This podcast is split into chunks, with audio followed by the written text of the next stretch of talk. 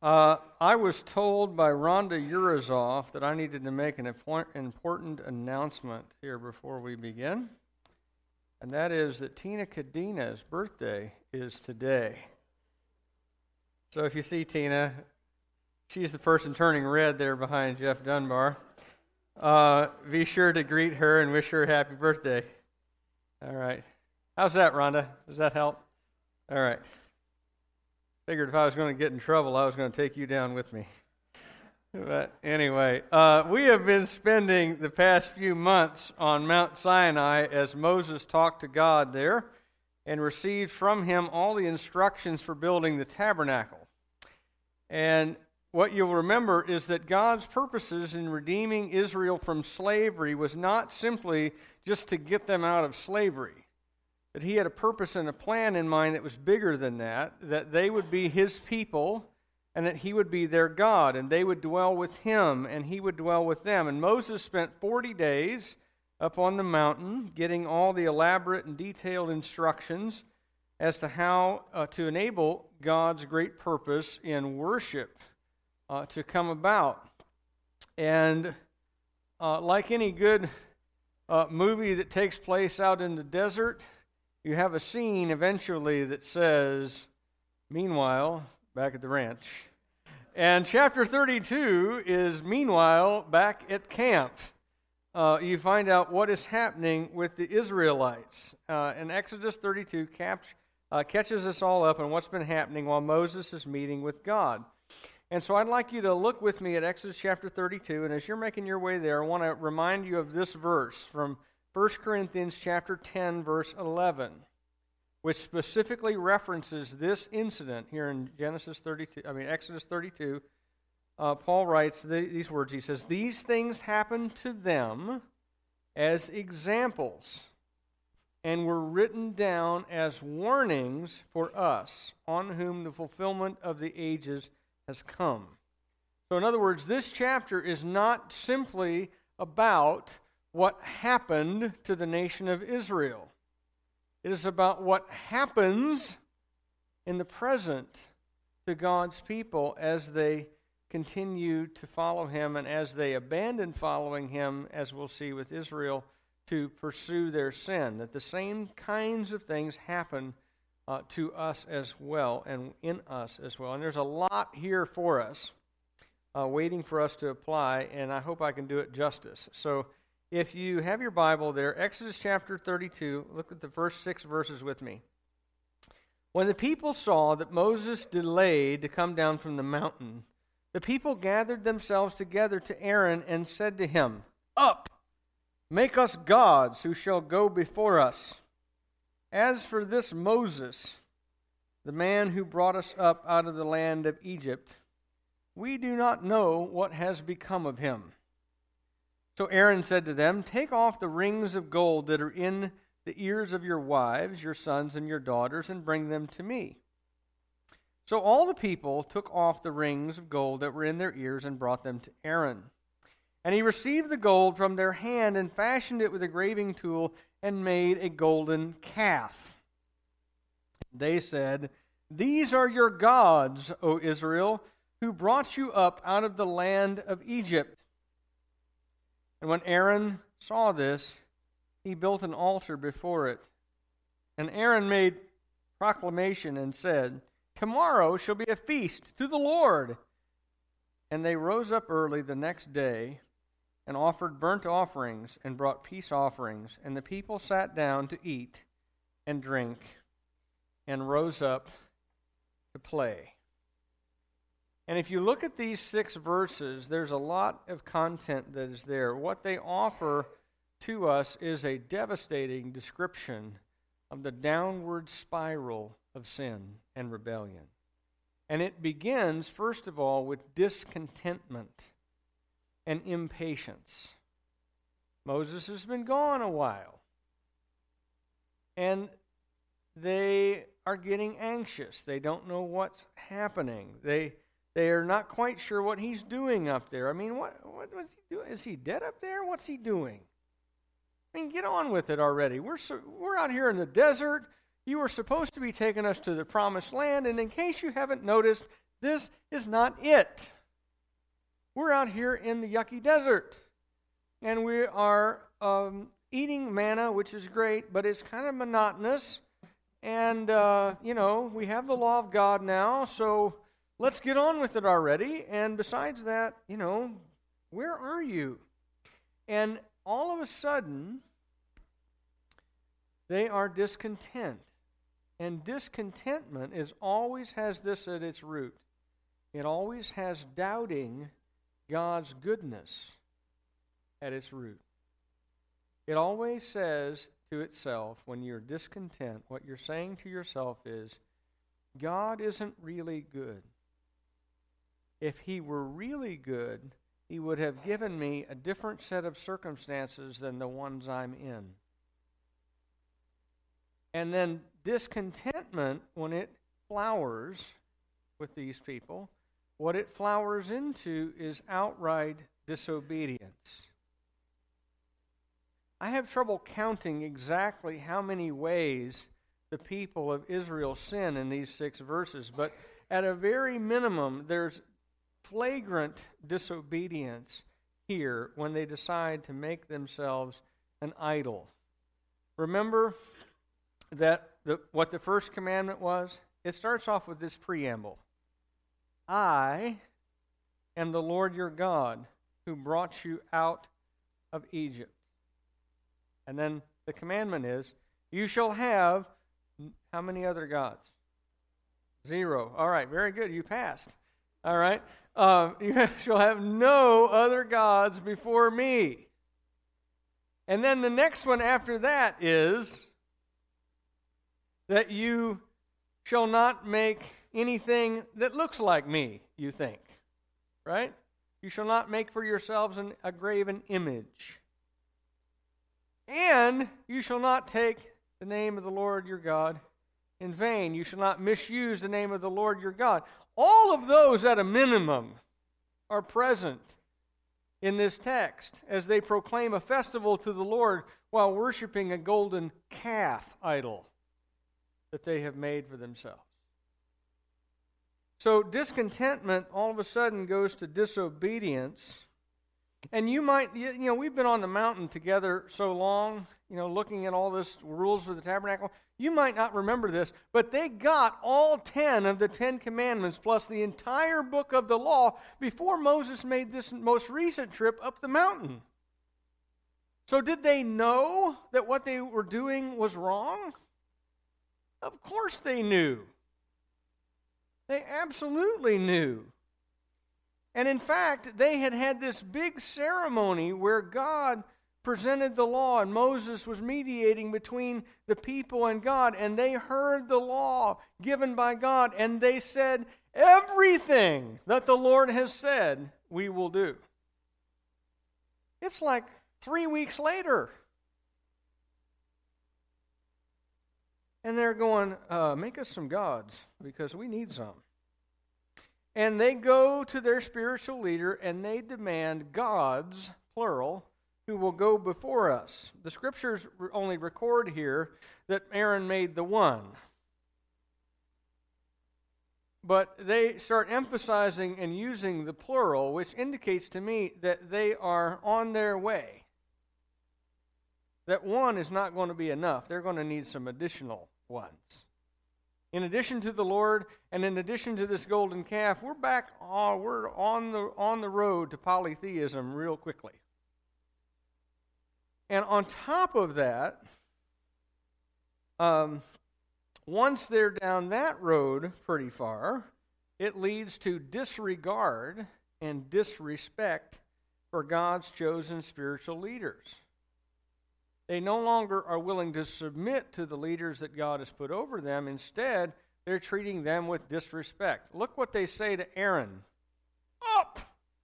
Make us gods! In other words, off your duff, big guy. We got stuff to do. Right? That's real respectful. Right? And then look at how they talked about Moses. As for this Moses fellow, like he's some nobody who just showed up.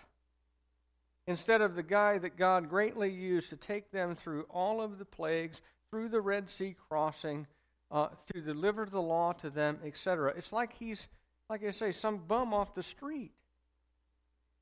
All of a sudden, they're no longer listening to Aaron. They're telling Aaron what to do, even though Aaron is the one whom God had appointed high priest.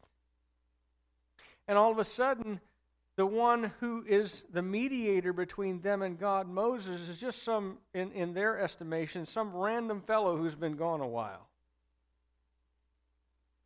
and they're not li- looking to them or listening to them, all of a sudden they are disregarding them and disrespecting them.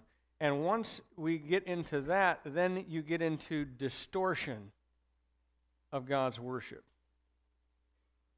You know, Moses is a, uh, Moses is a great leader, but Aaron is a weakling. He blows with the wind and he can see which way the wind is blowing. And so he says, All right, you want gods? Fine. Bring me all your gold earrings, and I'll make you a god for you. I'll make a god for you. And they take out all their earrings. By the way, where did they get their earrings? From Egypt. Why did God make sure that they had all that jewelry and all that wealth? Well, for one thing, he wanted to be sure they got paid 400 years back wages for all the time they were in slavery. But in addition to that, he wanted to be sure they had all the precious metals and materials they would need for the building of the tabernacle for the worship of the one true God. And they're going to take a portion of it and devote it to the construction of an idol. And Aaron, on top of that, is going to use his talents, his God given artistic ability to make what God explicitly prohibits him from making in the second commandment a graven image. And what that is, is this you take a piece of wood. Now, think about this. Think about how sophisticated you have to be to make yourself an idol. You go out to the forest, you find yourself a tree, and you cut it down. And of course, Isaiah says it this way with part of it, he he builds a fire and warms himself, and with part of it, he takes uh, and makes an idol, right? And so you got to be a sophisticated, spiritually attuned fellow to be able to do this because you have to be able to distinguish firewood from God. Okay? But anyway, you find the non firewood portion of the log idiocy, right? Idiocy and you carve it with a graving tool into the shape of this animal. And then you take the gold and you melt it together and you make a big sheet and you hammer it down over the over the wooden form and you then carve the details in with what's called a graving tool. A graven image. Right? And then on top of that, Aaron because he's trying, I think, even though he's a weakling, even though he is, he is a passive spiritual leader rather than a courageous one,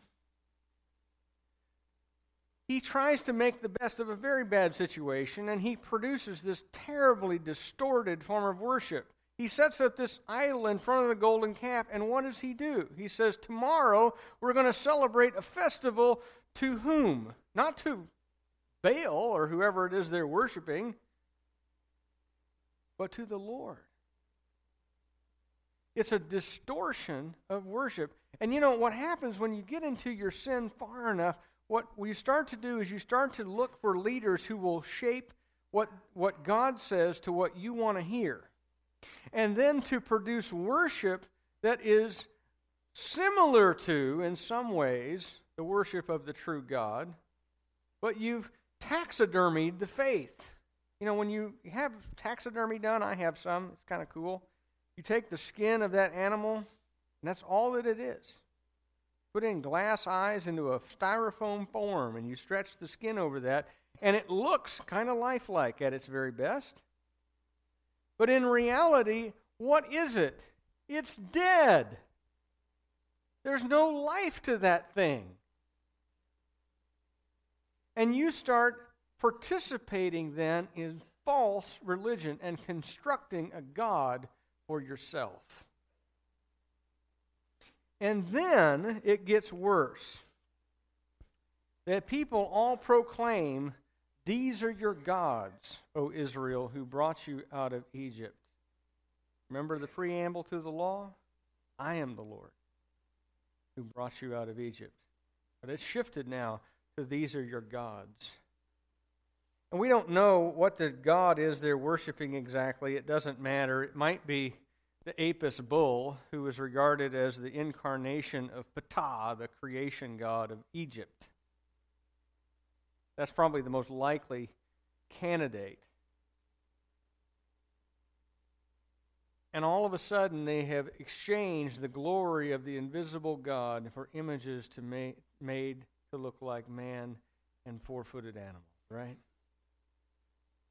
And they, as they begin to worship, they take burnt offerings and fellowship offerings. Where did you hear instruction about that? In God's own covenant. And they do that, and in, they have fellowship offerings with this idol, and it says they ate and they drank and they rose up to play.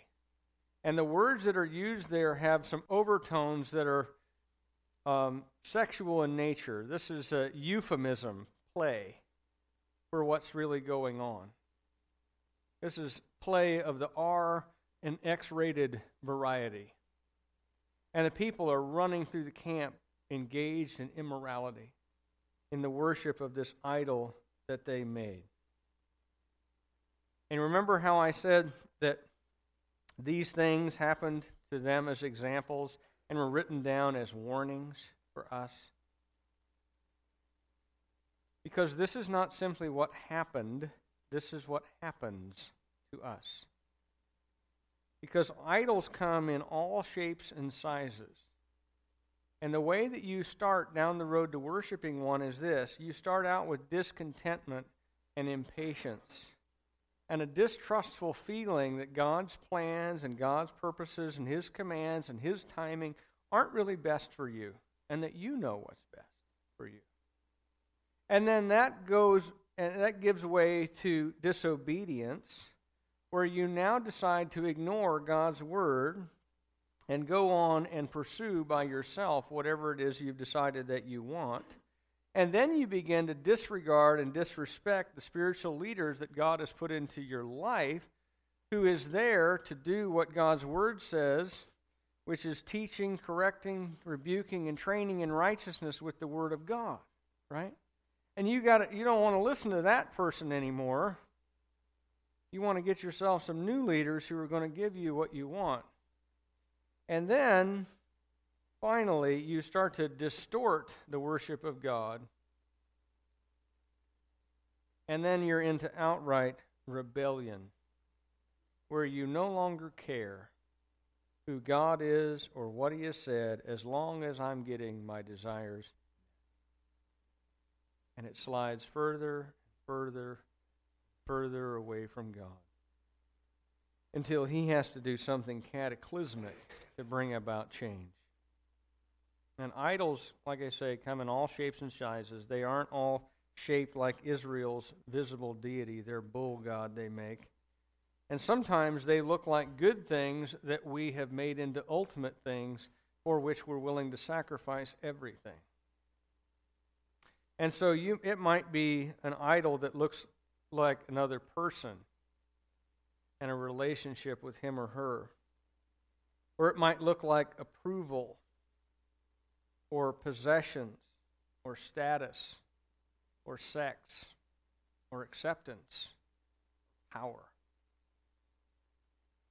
But nevertheless, when we bow down to them and we give them everything important in our lives, we do that unless our hearts are changed.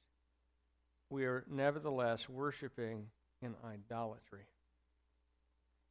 And I could preach on that the rest of the day, but I'm not going to. So let's. Uh, Let's read on. And the Lord said to Moses, Go down, for your people, whom you brought up out of the land of Egypt, have corrupted themselves. They have turned aside quickly out of the way I commanded them. They have made for themselves a golden calf and worshipped it and sacrificed to it and said, These are your gods, O Israel, who brought you up out of the land of Egypt. And the Lord said to Moses, I have seen this people, and behold, it is a stiff necked people. Now therefore let me alone, that my wrath may burn hot against them and I may consume them in order that I may make a great nation of you. But Moses implored the Lord his God and said, O Lord, why does your wrath burn hot against your people, whom you have brought out of the land of Egypt with great power and with a mighty hand? Why should the Egyptians say, With evil intent did he bring them out, to kill them in the mountains and to consume them from the face of the earth? Turn from your burning anger and relent from this disaster against your people. Remember Abraham and Isaac and Israel, your servants, to whom you swore by your own self and said to them, I will multiply your offspring as the stars of heaven. And all this land I have promised I will give to your offspring, and they shall inherit it forever. And the Lord relented from the disaster he had spoken of bringing on his people. Uh, if you look at this, there's this amazing conversation between God and Moses. And look at if you look at how it starts off and how God talks about Israel, notice how he describes them. They are no longer my people, Israel, whom I brought up out of Egypt. Now he sticks them over on Moses' shoulders. And he says, Hey, Moses, your people whom you brought up out of Egypt are running wild down there. Okay? It's like when a mother sees her boy acting up and she looks at her the kid's dad, her husband, and says, Your son was a problem today. Right? I want you to kill the boy, right? Uh, and, right? Yes, master, kill the boy, right? And, right? You do that, right? Well, they're having this amazing conversation because there's a certain arm's length distance now that Israel's sin is introduced into their relationship with God. And so, on top of that, look at what he says. Look at what he calls him. He's, remember, they said, This fellow Moses, Look at how God refers to them. He says, This people. This people. There's a certain dismissive quality to the relationship that God has. And, and finally, for the first time in the Old Testament, not for the last, but for the very first time, God calls them a stiff necked people. And it's an agricultural term. Back in the day when you plowed with oxen, if you had an oxen that was stiff necked, what that meant was is that he would not lower his head to accept the yoke. And that on top of that, if he did accept it, you could finally wrestle it on him, then what would happen is he would stay stiff necked. He would fight that thing the, long, uh, the whole time it was on him. And it would literally wear sores around his neck, which wouldn't be there if he would relax and submit to the authority of his master. But he would literally hurt himself rather than submit. And God says, These people are stiff necked. They're like an ox that will not submit to my rule over them. And he says, Stand aside, Moses. Get out of the way. I'm going to wipe them out. I'm going to start over with you. And I don't think, by the way, that's a bona fide offer. I think it's more like a parent who says to his kids, you know, it's like, I've told you 150 times this week to pick up your room. But I don't want you to worry about it anymore. I'll do it for you just as soon as I get the trash can out of the kitchen. What's, he, what's, what's that mom telling that kid? You better spring into action, boy, because if I do, you will not like the outcome. Right? And I think God is saying the same thing to Moses. He is saying, Moses, I'm just about to take their life. You better do something. And so Moses does, and he begins to pray, and he prays this amazing prayer on behalf of his people. And he prays, first of all, look at how he prays. He starts, the titles he starts using against your people. In other words, let's remember who's really responsible here, God, and it isn't me. Your people, whom you brought out of the land of Egypt with, with great power and mighty hand. So, first of all, he appeals to the past history that God has with his people. No, no, not my people, your people.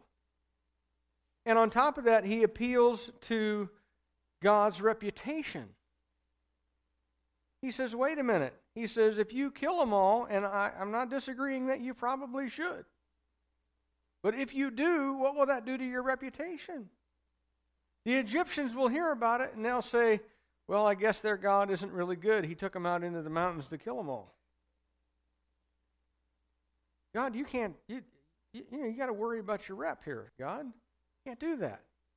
And then he appeals to God's covenant and his steadfast love for his people. He says, Look, you not only promised these people you'd take them into the land, but if you don't remember that promise or don't want to, you got to remember your promise to Abraham and to Isaac and to Jacob that their descendants would go into the land. Your covenant and your character, you swore by your own self, are at stake here. You can't do that. And God doesn't. But Moses goes down and enacts God's judgment. Verse 15 Then Moses turned and went down from the mountain with the two tablets of the testimony in his hand, tablets that were written on both sides, on the front and on the back, and they were written. The tablets were the work of God, and the writing was the writing of God engraved on the tablets. And Moses heard the noise of the people as they shouted. He said to Moses, There is a noise of war in the camp. But he said, It's not the sound of shouting for victory, or the sound of the cry of defeat, but the sound of singing that I hear. And as soon as he came near the camp and saw the calf and the dancing, Moses' anger burned hot, and he threw the tablets out of his hand and broke them at the foot of the mountain. He took the calf that they had made and burned it with fire and ground it to powder and scattered it on the water and made the people of Israel drink it. And Moses said to Aaron, What did this people do to you that they have brought that you have brought such a great sin upon them? And Aaron said, Let not the anger of my Lord burn hot. You know the people, that they are set on evil, for they said to me, Make us gods who shall go before us. As for this Moses, the man who brought us up out of the land of Egypt, we do not know what has become of him. So I said to them, Let any who have gold take it off. So they gave it to me, and I threw it into the fire, and out came this calf. Ridiculous.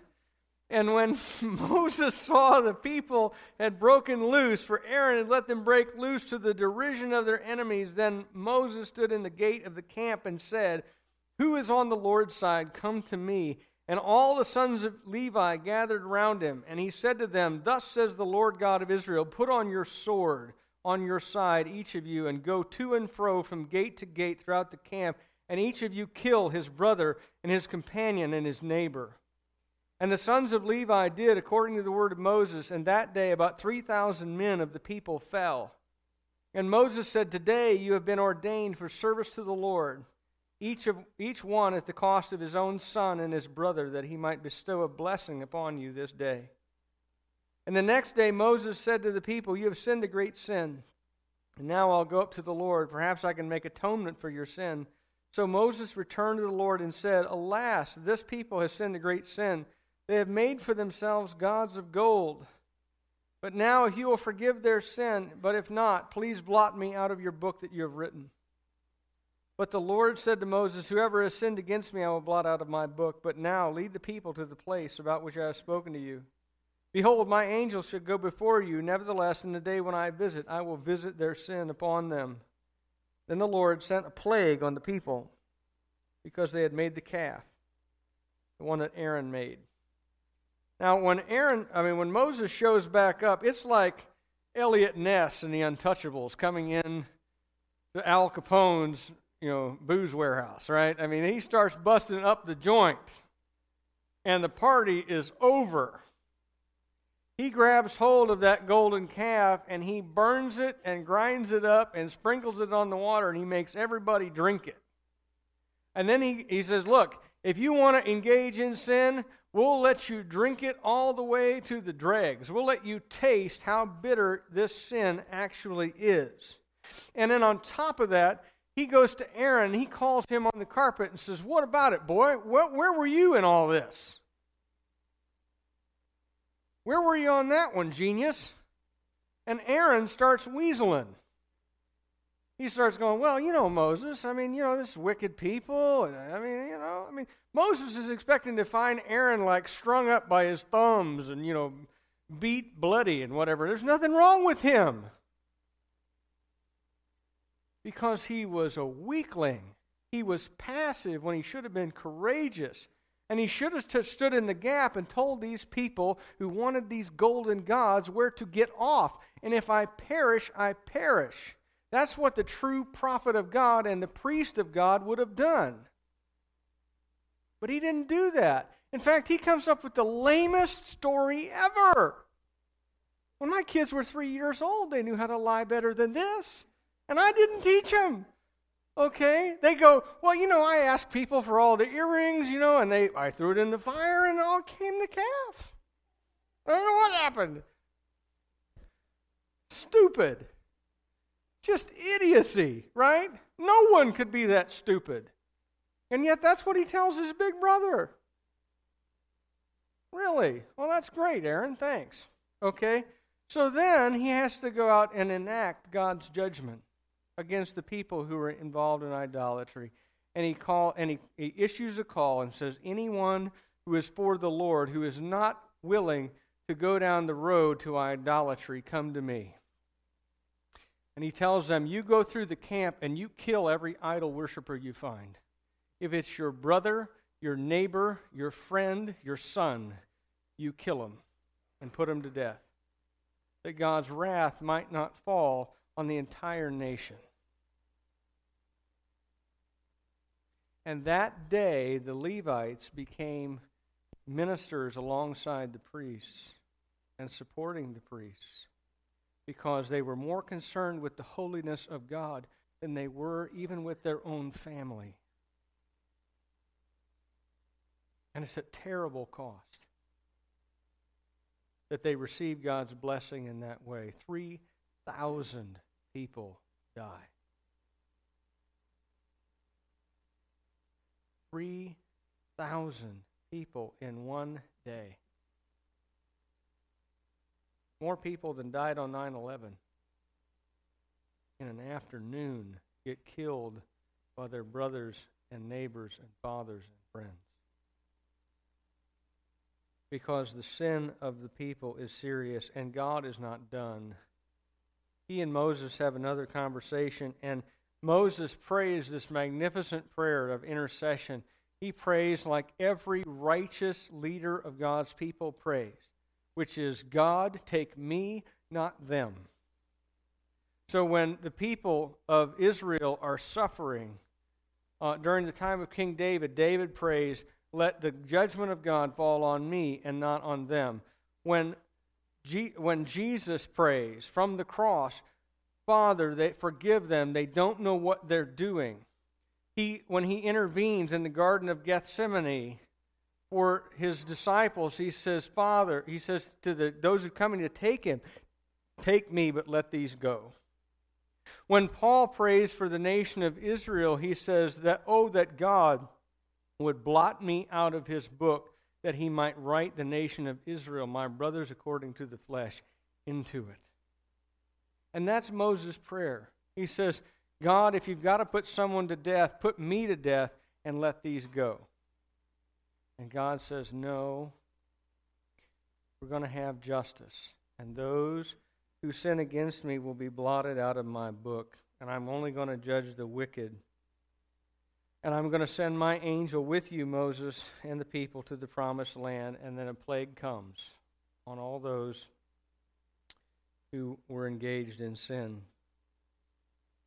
Let me ask you some questions at this point. Did God forgive his people? Yes. Were they still judged for their sin? Yes. And the aftermath of this particular sin is long lasting. Next week, we'll look at Moses as he continues to intercede. Chapter 33, he's got this long conversation with God back on the mountain. And God agrees to once again lead them himself personally into the land. But did that bring back those 3,000 who died? No.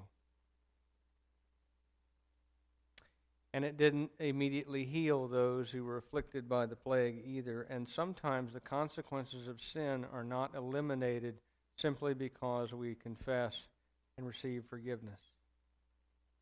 Sin has deadly, long lasting consequences. And God can bless and heal and forgive and bind up and so forth. Nevertheless, sin is deadly, dangerous stuff. And it has long lasting consequences far beyond the incident.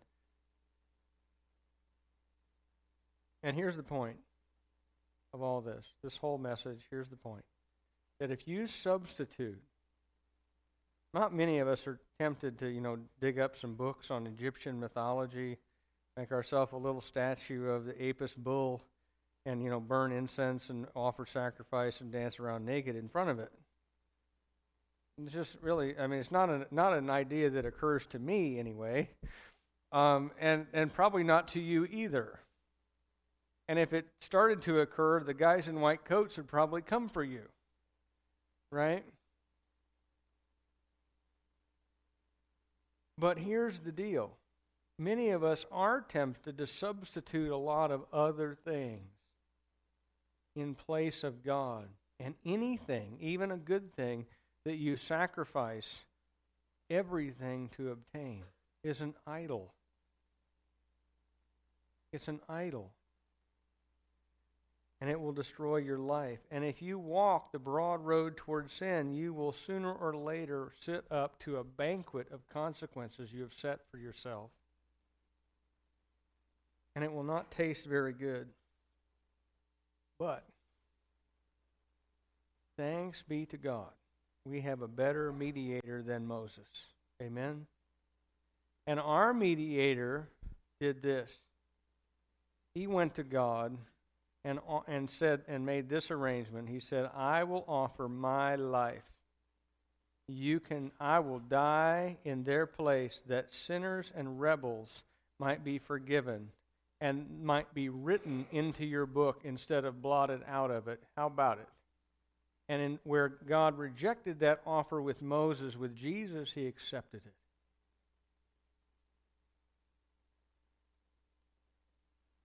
And our sin was so serious that the Son of God was the only acceptable sacrifice.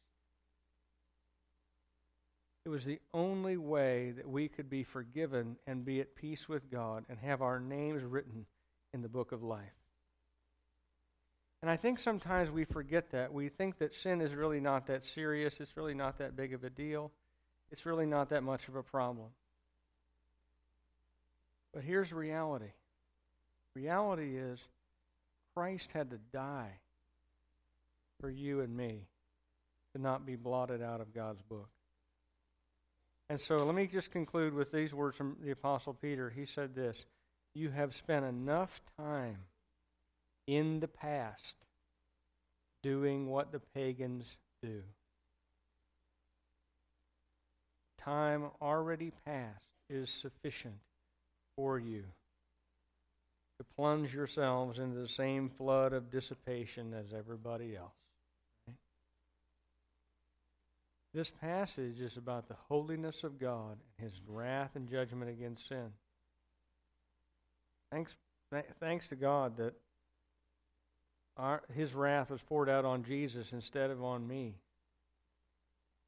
But at the same time, sin is very, very, very, very deadly. And it will, if you bow down to it, take your life. Amen? Let's pray. God, our Heavenly Father, we pray you would set us free from idolatry, that having delivered us from slavery to sin and death, taken us out of Egypt, so to speak, that we would not long to return there. That we would continue in your grace, pursuing your worship in, according to your word. Because, Father, you have saved us for yourself and to bring you glory. And we pray that our lives would do so in Jesus' name and by your Spirit's power, amen.